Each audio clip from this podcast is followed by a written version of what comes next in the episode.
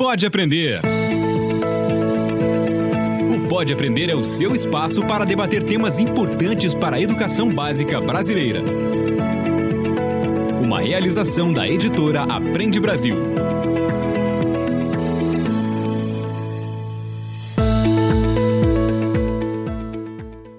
Olá, eu sou a Danae Búbalo. Seja muito bem-vindo, seja muito bem-vinda ao Pode Aprender, o nosso bate-papo qualificado sobre a educação básica brasileira.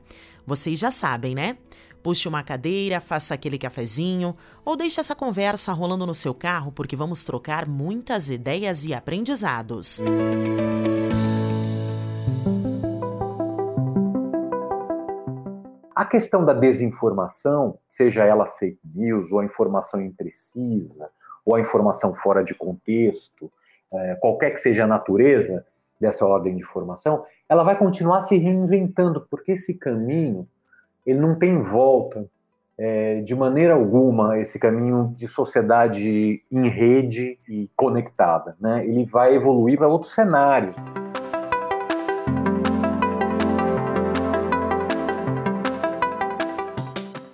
Neste episódio do Pode Aprender, vamos falar sobre como a prática da educação midiática desde cedo pode contribuir para o combate às notícias falsas, as famosas fake news.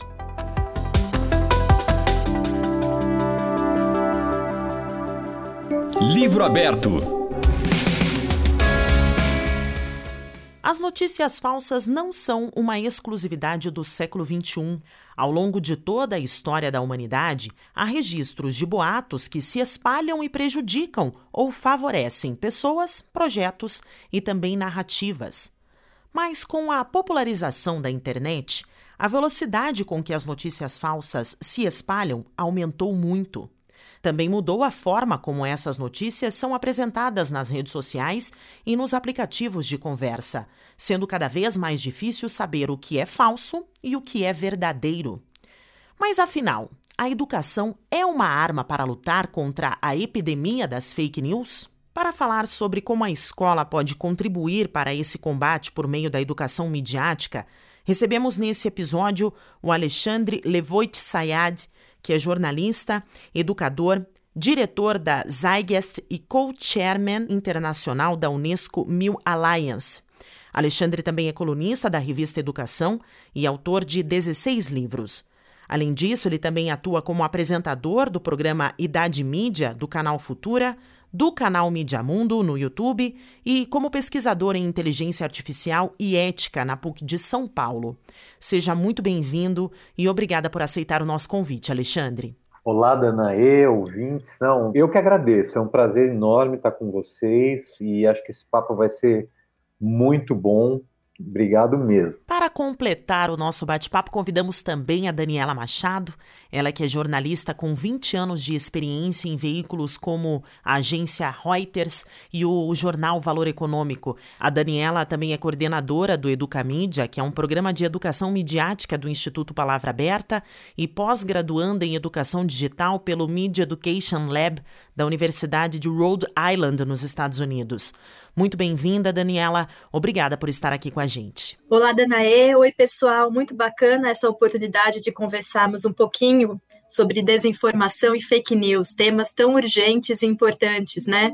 Obrigada pelo convite. Bom, pessoal, agora que vocês já conhecem os nossos convidados, vamos começar a nossa conversa? Pega a caneta que é hora de se aprofundar no assunto. Pega a caneta.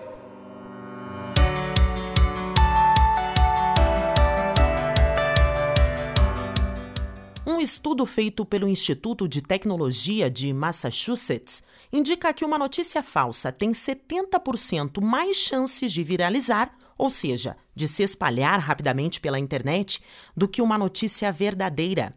Esse mesmo levantamento mostra que as informações falsas têm mais alcance, circulam com mais velocidade e causam mais impactos do que as informações reais.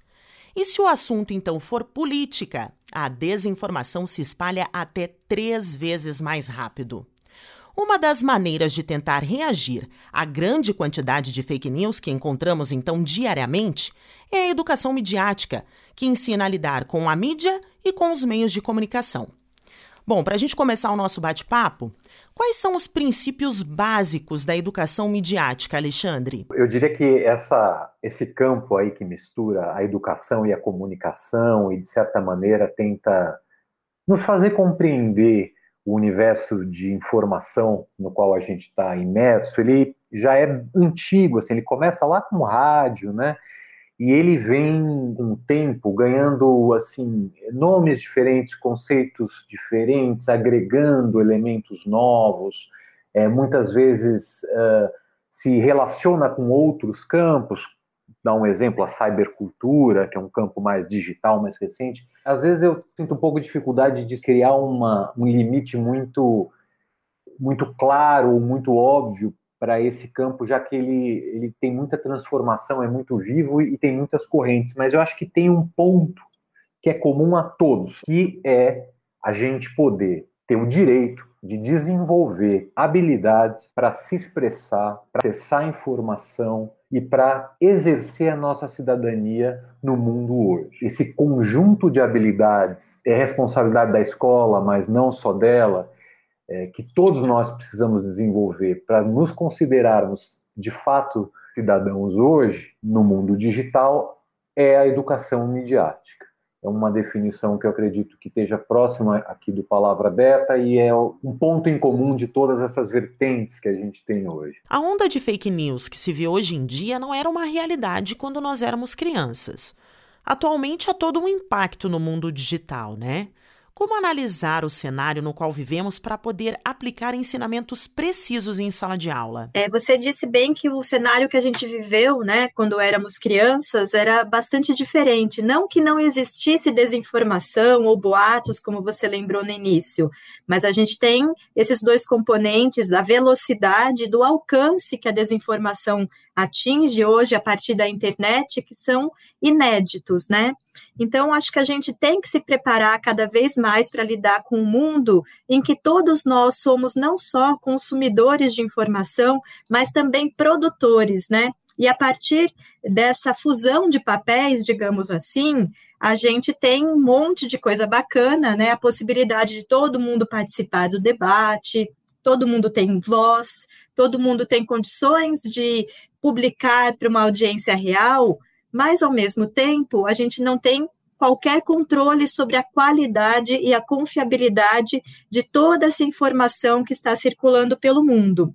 E aí eu volto um pouco no que o Ale disse, ele tocou na palavra direito, acho que isso é fundamental, é um direito do aluno ser ajudado, auxiliado a desenvolver esse conjunto de habilidades que faz com que ele não só possa ler criticamente o mundo, mas também possa produzir conteúdo de forma responsável e a partir dessas duas habilidades da leitura e da escrita é responsável, ética e crítica, ele possa então participar plenamente da sociedade conectada, porque há muitas oportunidades, né, que esse mundo desse jeito nos oferece, mas também a gente precisa estar preparado para tudo isso.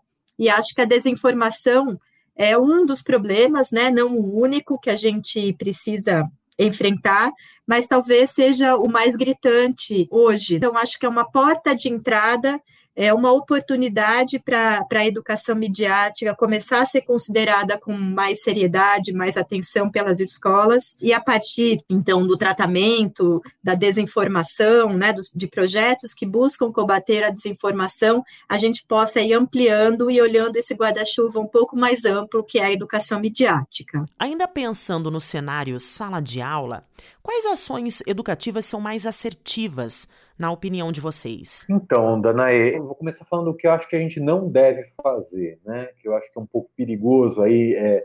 o Brasil tem uma tradição muito grande em criar parâmetros e, e documentos para educação, assim.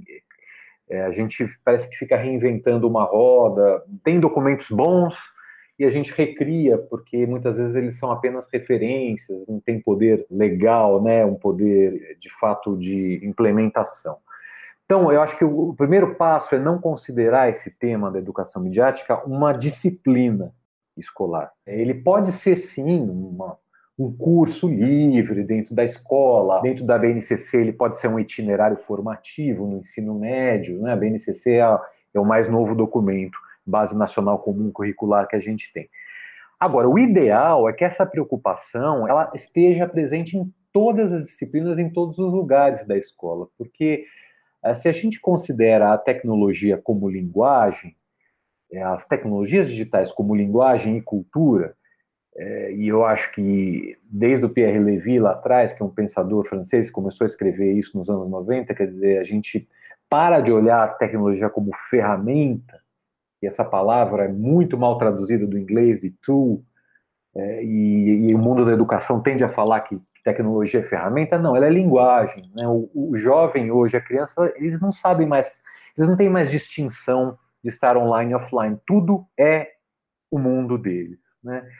Então, se tudo é o mundo deles, a preocupação com a ética e com a educação midiática, ela deve estar em todas as disciplinas. Quer dizer, é possível desenvolver é, ações, sequências didáticas, projetos, em qualquer disciplina que você é, considere, olhando para o universo da comunicação da informação digital. Obviamente, historicamente, a educação midiática ela nasce um pouco dentro do campo das linguagens, né? da língua portuguesa ou da língua inglesa, no caso do Brasil, escolas bilíngues, porque ela tem, diz muito respeito à nossa capacidade de se expressar, seja oralmente, seja verbalmente, ou seja digitalmente. Né? Então, é natural que em muitas escolas, em muitos projetos que eu que eu desenvolvi nesses últimos 20 anos também, é, é, a educação midiática nasce dentro de linguagens, de língua, mas ela tem potencial para estar tá em muitos lugares, ou para estar tá em todos os lugares, ou para ser uma preocupação sistêmica da escola ligada à construção do pensamento crítico. A gente fala tanto no pensamento crítico, pensamento crítico é um valor da escola contemporânea, é um valor, na verdade, desde a da Grécia Antiga, ele vem se atualizando, e a gente às vezes não, não falar de uma forma muito etérea, mas se tem uma coisa muito concreta dentro do pensamento crítico é a gente saber navegar, se expressar e, e produzir informação. Então, a educação midiática tem que ser um elemento estruturante né, da escola hoje. A gente tem que tomar cuidado para que a educação midiática não se torne mais uma disciplina dentro da do contexto escolar e assim a gente perca o olhar sistêmico sobre a escola, né? Se você for a Brasília hoje, no Congresso tem mais de 100, ou pelo menos tinha, não atualizei esse número, mais de 100 propostas de inclusão disciplinar no ensino médio. Vai desde música, basquete, tem de tudo. E eu não nego que música seja muito importante, nem que basquete seja muito importante, nem que educação midiática seja muito importante, mas a simples inclusão disciplinar ela causa mais confusão do que areja uma educação para o nosso tempo, né? Eu gostaria de ouvir a opinião da Dani sobre sobre essa questão, porque o Alexandre trouxe o que a gente pode evitar dentro da sala de aula, né, Daniela? Mas a gente tem ações educativas que podem ser mais assertivas, então, no ambiente escolar? Sim, eu vou partir até um pouco da ideia do Alexandre, que eu acho muito relevante. Essa ideia de que a educação midiática, embora possa ser uma disciplina isolada, ela tem muito mais é, eficácia, ela tem muito mais sentido se a gente entender a educação midiática como uma camada transversal, né? É, é como se a gente pensasse que o, que é ser alfabetizado hoje em dia? A gente precisa ampliar essa, essa nossa visão do que significa ser alfabetizado. A gente tem debaixo do guarda-chuva da educação midiática algumas habilidades tão essenciais que, como o Alexandre disse, faz sentido que elas entrem na escola dessa maneira mais, digamos, espalhada. É claro que olhando a BNCC, a gente vê ali dentro de linguagens e língua portuguesa o campo jornalístico midiático, que eu acho que é uma super oportunidade para começar essa conversa, para falar sobre desinformação, fazer as reflexões necessárias sobre esse grande problema que a gente enfrenta.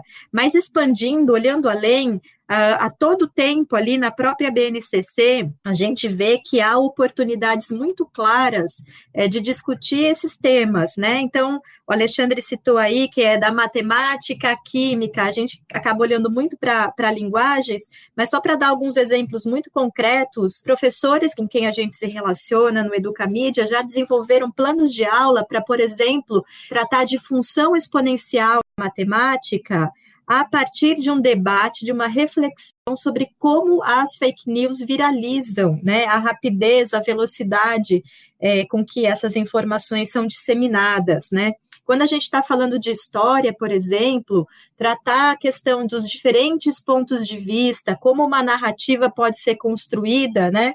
É, se a história está contada, como dizem na pela voz né, dos vencedores ou não. É, então, isso também é uma forma de, de você trazer elementos da educação midiática. Enfim, nas ciências, né, que agora, mais do que nunca, com a questão da pandemia do coronavírus, de toda a desinformação em cima de vacinas, a gente tem inúmeras oportunidades de introduzir, então, de trazer esses elementos da educação midiática para a escola como essa camada transversal. Claro, você pode fazer uma conversa específica sobre desinformação, você pode ter um momento na tua grade em que você trata disso, mas acho que não é possível a gente perder de vista que a todo momento esses elementos da educação midiática fazem sentido na escola. Acho isso muito, muito interessante que o, que o Alexandre trouxe e eu queria também enfatizar. E de que forma que nós podemos frear o impulso dos jovens na internet quando se fala no acesso deles às informações, Alexandre? Acho que a ideia não é frear o acesso, é qualificar, né? Qualificar o acesso significa achar aquilo que faz sentido com relação ao que está se procurando e encontrar aquilo que está baseado em evidências sejam evidências científicas ou fatos. Saber diferenciar opinião pessoal de fatos é saber distinguir ironia, humor de uma, forma, uma afirmação de fato. Ou seja, a busca, por exemplo, por fontes, quer dizer, saber selecionar uma fonte, que é um princípio da ciência, da pesquisa científica, é um princípio do jornalismo também, ele acaba tendo que ser um princípio também da nossa vida, do nosso aprendizado cotidiano. A prática é, de pesquisa é muito importante, por exemplo, é uma prática muito importante para se qualificar esse acesso dos jovens à, à, informação. Tem um outro lado do pêndulo, desse equilíbrio, é, que diz respeito às mídias digitais ou mídias de massa, não importa o que a gente considere, que é a questão da regulação, que é, é um campo um pouco mais delicado, assim, eu acho que eu não, não gostaria de entrar agora, né? Mas em nenhum dos casos, nem olhando para o lado da educação midiática dentro da escola, nem olhando para o lado das mídias, para mim passa pelo, pela censura ou pela proibição. Está fora de jogo. É, passa, sim, pela educação, pela qualificação e também, de certa maneira, pela autorregulação. Especialistas defendem que a desinformação só pode ser combatida com informação. Você concorda com essa afirmação, Daniela? Eu acho que a gente ter acesso à informação de qualidade é cada vez mais fundamental. Mas, como colocou a Lê também, a gente precisa que as pessoas estejam preparadas para fazer essa curadoria, para fazer essa seleção, para que analisem a confiabilidade da informação que eles estão recebendo, né? Porque hoje realmente a gente tem uma infinidade de conteúdos que chegam para nós a todo momento, a todo instante, das mais diversas fontes, e cabe a nós mesmos mesmos sermos os curadores da nossa experiência é, nesse universo da informação, o que é muito poderoso, muito interessante, mas exige esse preparo, né? Então, eu acho que, antes de mais nada, eu acho que é importante para a gente começar a enfrentar esse fenômeno da desinformação, é a gente entender um pouco a natureza dele, né? A gente começou a chamar tudo de fake news, a torta direito, né? Um termo da moda, e dentro desse conceito, na verdade, dentro desse guarda-chuva da desinformação, tem tantas nuances, então acho que um primeiro passo é interessante que a gente comece a reconhecer tem informação, por exemplo, que ela é verdadeira, mas ela está fora de contexto, ou ela é antiga. Tem opinião que é confundida com fato, né? Às vezes a gente não percebe. Tem sátira que, se não for interpretada como tal, olhada como um humor, pode acabar confundindo. Tem erro no jornalismo, por exemplo, e erro não é o mesmo que fake news, que é aquela informação que já nasce com o propósito de enganar, né? Ela é feita de propósito para enganar. Então, eu acho que a gente precisa começar a falar um pouco mais e, e, e ajudar as pessoas a colocarem cada tipo de desinformação na sua caixinha é um, um primeiro começo né, de conversa que eu considero é, bastante relevante. Eu acho também que o próprio jornalismo precisa se aproximar mais, né? Principalmente se a gente fala de crianças e jovens que crescem no mundo com tanta oferta de informação, é um trabalho. e a escola pode ajudar bastante nesse trabalho de explicar né, o papel da imprensa. É claro que também há erros né, cometidos pelo jornalismo, assim como em qualquer profissão, mas eu acho que a gente pode apontar erros, falhas, exigir melhora é, de uma maneira bastante assertiva, mas a gente não pode penalizar ou perder realmente a nossa conexão com a imprensa de uma maneira geral enquanto instituição. E essa relação está bastante desgastada. Acho que, que a escola tem muito a ajudar para que a gente reconstrua essa ponte. E acho que a gente tem que tratar, né, e, e, colocar esses alunos, esses jovens, essas crianças, levar em conta esse papel de produtores, que a gente fala muito da questão da análise crítica da informação, da, das mídias, só que a gente tem que lembrar que eles também são produtores. Eles têm um papel muito incrível, né? Assim, a capacidade de mobilização é, nas redes sociais, de criação de campanhas, até de combate à desinformação e outras. Então, acho que é importante a gente é, mesclar atividades e propostas, projetos em que eles analisam criticamente a informação, mas também que eles se colocam no papel de produtores, que é um papel que eles efetivamente já têm mas talvez de uma maneira mais fortalecedora. O fenômeno incômodo das fake news tem prazo de validade para vocês? E qual seria esse prazo? Não, pelo seguinte motivo. Eu vou tentar traçar um, um cenário aqui. Quando a gente fala de contemporaneidade, que é o que a gente vive, é o tempo que a gente vive, tem algumas pessoas que definem o contemporâneo como movimento. É, você pode definir outros períodos da história da humanidade com palavras que remetam a questões mais estáticas, mas a contemporaneidade ela é fluida, segundo Bauman, e ela tem um movimento constante. A impermanência das coisas, ah, das validades, a fluidez da cultura, dos conceitos da própria sexualidade, ela é cada vez maior. Num cenário eh, onde os átomos dançam tão constantemente assim, é difícil imaginar o fim de qualquer coisa definitivo. Na verdade, as, as coisas morrem, renascem de outro jeito, uh, se reestruturam de outra maneira. A questão da desinformação, seja ela fake news, ou a informação imprecisa, ou a informação fora de contexto, uh, qualquer que seja a natureza, dessa ordem de formação, ela vai continuar se reinventando, porque esse caminho ele não tem volta é, de maneira alguma esse caminho de sociedade em rede e conectada, né? Ele vai evoluir para outros cenários, né? Um cenário que eu coloco aqui, por exemplo, que vai impactar muito e que já está tornando muito mais complexo esse desafio das fake news, da desinformação, é a chegada da inteligência artificial em alguns campos. A chegada da, da inteligência artificial, ela tem um potencial de crescimento exponencial e ela chega, chegou já com tudo. Isso já tem que fazer a gente se mexer para pensar em soluções importantes e inteligentes na educação para a gente encarar uma realidade em cima de uma realidade que mal começou.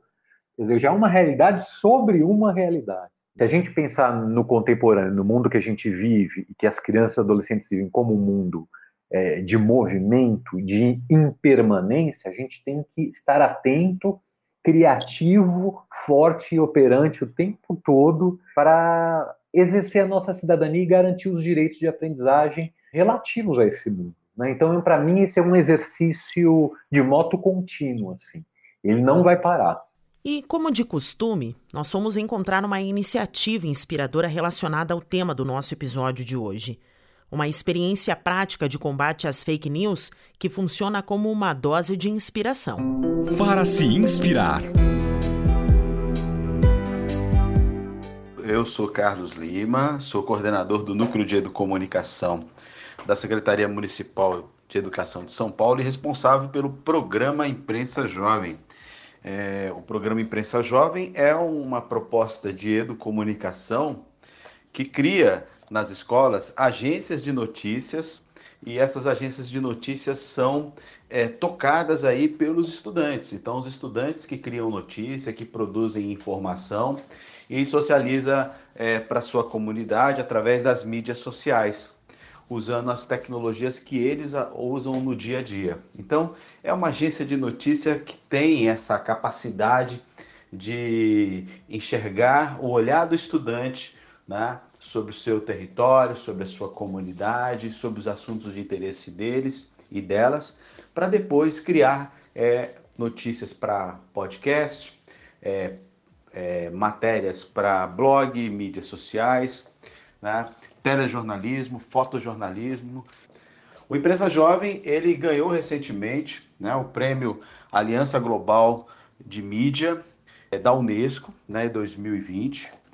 Então, somos aí uma referência mundial de educação midiática. Agora, tem um outro aspecto do programa Imprensa Jovem, que é uma política pública, tem é, aí né, é 15 anos, né, uma adolescente, é que é um projeto que também promove a leitura crítica da mídia. Então, nós temos um projeto que promove a produção de mídia, mas também a leitura crítica da mídia.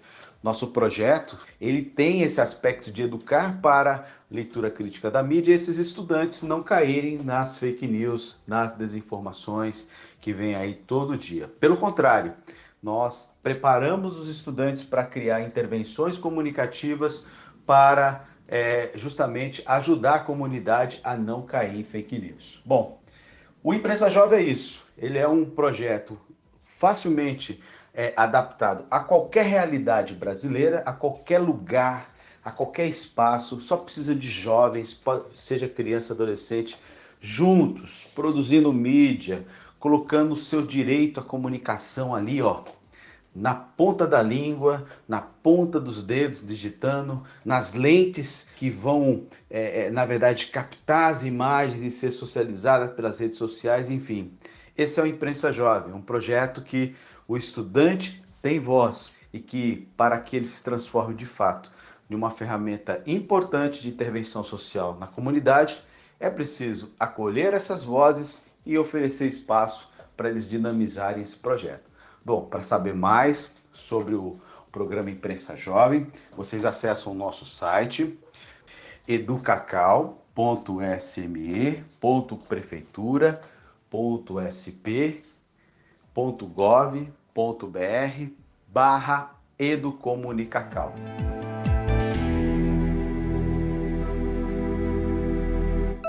Múltipla escolha. No quadro Múltipla Escolha, pedimos para os nossos convidados darem dicas de conteúdos que podem levar o nosso bate-papo além do podcast.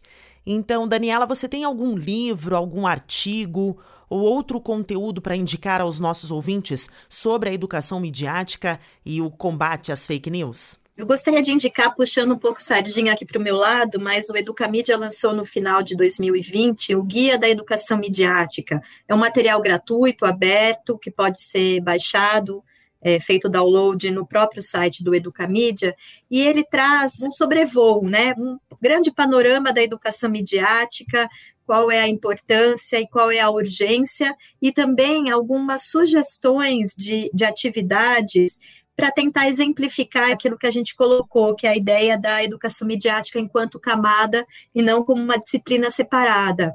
Então, são várias propostas que servem para inspirar o professor das mais diversas áreas e também das mais diversas é, faixas etárias, né? Desde a criança muito pequena até o adolescente, o ensino médio, eu acho que pode ser interessante, traz um panorama bastante abrangente e tem muita coisa ali, muitas dicas práticas de como a gente pode começar a construir essa nova postura de todo mundo diante da informação, essa nova maneira de se relacionar com a informação, que para mim é um dos caminhos, um dos únicos caminhos possíveis diante da desinformação que, que infelizmente não deve desaparecer, pelo contrário, eu acho que vai ficar mais sofisticada. Então, caberá a nós, né, temos esse preparo para extrair o melhor do que o universo da informação, a internet, as redes podem nos oferecer. E você, Alexandre, que conteúdos pode indicar para os nossos ouvintes para que eles possam se aprofundar no assunto? Eu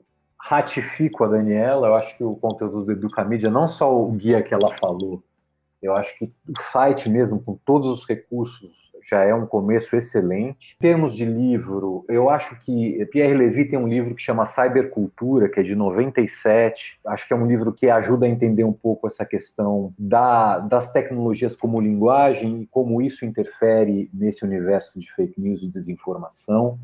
Tem um livrinho para quem lê inglês muito pequeno e muito bacana do David Buckingham, que é um especialista britânico, chamado The Media Education Manifesto, o Manifesto da Educação Midiática, que é muito legal, é um pocket book quase, e um dos livros meus, quer dizer, o Idade Mídia, ele é interessante, ele está disponível para o Kindle, né, na Amazon, chama Idade Mídia, Comunicação Reinventada na Escola, e tem alguns exemplares físicos que ainda circulam aí nos sebos virtuais da vida e tal. Ele é interessante, e esse nome me inspirou a fazer então o programa da Futura, é o Idade Mídia, que passa praticamente toda semana, e a gente vai entrar numa segunda temporada que cada episódio trata de um assunto desse que a gente conversou aqui. No YouTube, eu junto com a Maria Cristina Poli, jornalista também, a gente faz o Mídia Mundo, youtube.com/barra Mundo, que tem o apoio do Palavra Aberta. São programetes bem curtinhos, de três minutos, com temas diversos sobre desinformação, fake news e educação midiática, mas sobretudo sobre o impacto disso na sociedade. E também eu sugiro. Diversão para casa. Estamos chegando ao fim de mais este episódio, mas antes de encerrar, eu quero agradecer a presença de vocês. E, Alexandre, nós gostamos de deixar aqui um espaço para que os nossos convidados que participam do Pode Aprender deixem um canal de contato aos nossos ouvintes. Então, como que eles podem acompanhar o seu trabalho? Como que eles podem conversar contigo, tirar outras dúvidas? Obrigado, Danae. É, olha, o meu site alexandresayad.com, Sayad com Y, Demudo, ele está bem desatualizado, mas ele está lá no ar e ele tem um canal lá de, de comunicação comigo. Quem quiser me escrever um e-mail também, eu, eu deixo o meu e-mail, é alevoci, A-L-E-V-O-C-I, arroba gmail.com. Eu adoro conversar, trocar ideia e vai ser um prazer. E você, Daniela, como que os nossos ouvintes podem te encontrar? Acho que é através do, do próprio educamedia.org.br, lá tem os nossos canais, tem o meu e-mail, tem telefone de contato. Também fico à disposição, caso alguém queira continuar essa conversa, que eu acho das mais relevantes. Acho que lá, então, você encontra também os nossos contatos nas redes sociais. Vou deixar então a indicação do educamedia.org.br e a partir de lá vocês conseguem é, chegar a todo mundo do Educamídia e até ao Alexandre, que é nosso conselheiro também. Muito obrigada pelo convite. Nós que agradecemos, Dani, obrigada também ao Alexandre e aos nossos ouvintes, né, que sempre nos acompanham. Obrigada por ter nos escutado até aqui. Lembrando que vocês sempre podem enviar as suas perguntas, os seus comentários e também as sugestões pelo nosso e-mail podeaprender@gmail.com e também nos acompanhar na sua plataforma de podcast preferida, além das redes do Aprende Brasil. Até a próxima. Produção e edição de Central Press Brasil, este podcast é uma iniciativa da editora Aprende Brasil. Um futuro melhor por meio da educação.